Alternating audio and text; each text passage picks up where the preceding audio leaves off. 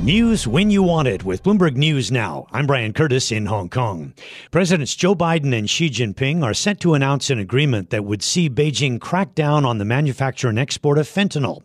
Sources say the agreement will be announced on the sidelines of the APEC summit in San Francisco on Wednesday. Bloomberg's Colin Murphy has more. The White House is uh, heralding this as a big win for them, but of course, you know, they have had to give up uh, certain things, and there's a price that will come with this. And one of the things is, uh, you know, removing some of the restrictions on a branch of the police here that had been associated with uh, human rights abuses uh, in places like uh, Xinjiang. Bloomberg's Colin Murphy.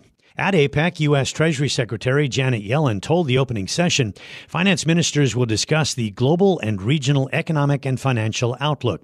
Yellen said there's a big responsibility. APEC members represent some of the fastest growing and most dynamic economies in the world, driving both growth and innovation. So the actions we take matter, not only for our own economies and people but also for addressing the global challenges the world faces. Yellen also said that APEC countries are refocused now on longer term priorities. A critical 24 hours in an attempt by Congress to keep the government funded going into the weekend. Bloomberg's Ed Baxter has the story. House Speaker Mike Johnson says he'll bring the bill to the House floor in spite of negative reaction from the right wing of his party, who wanted spending cuts included. Senate Majority Leader Chuck Schumer has opened the door to a settlement. For now, I am pleased that Speaker Johnson seems to be moving in our direction by advancing a CR that does not include the highly partisan cuts that Democrats have warned against. And President Biden also has softened, saying he'll wait to see. The deadline is Friday midnight. Ed Baxter, Bloomberg Radio. In other news, Israel's economy minister Nir Barkat says that his country wants to wipe out Hamas and ISIS with little collateral damage. He spoke with hosts Carol Massar and Tim Stenovec on Bloomberg Radio. We don't want to target innocent civilians. We deal with the Hamas that are hiding behind. You know, in our shelters, we put our citizens.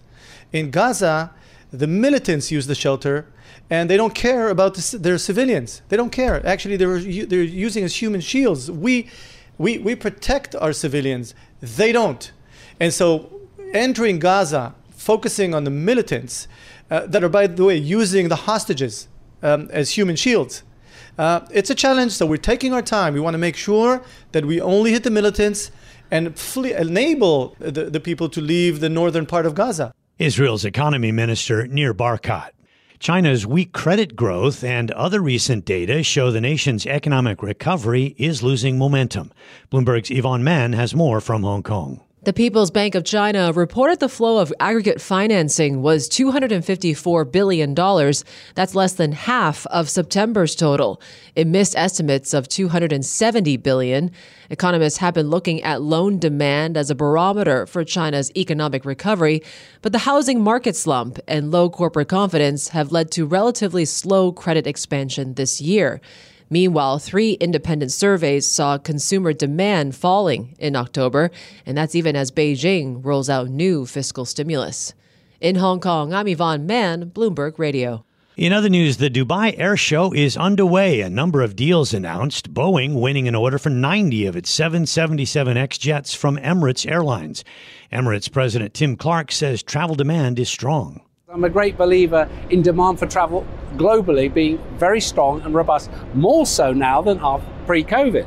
This is the paradox which gets everybody off-sided. More people are traveling, more people are traveling more often and paying higher fares, yep. and still they keep coming at us. The deal for these new jets valued at $52 billion.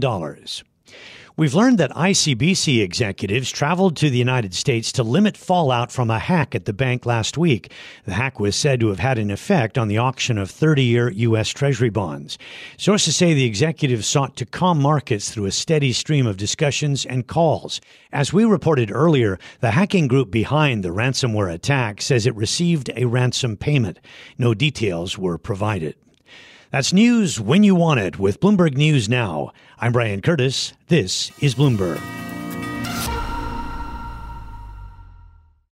Collaborate for a greener future at the Bloomberg Green Festival, a groundbreaking celebration of the thinkers, doers, and innovators leading the way, from design and culture to technology, science, and entertainment. Hear from inspirational speakers and immerse yourself in climate solutions. July 10th through 13th in Seattle. Title sponsor Amazon. Official airline Alaska Airlines. Get 20% off using promo code radio20 at bloomberglive.com slash green festival.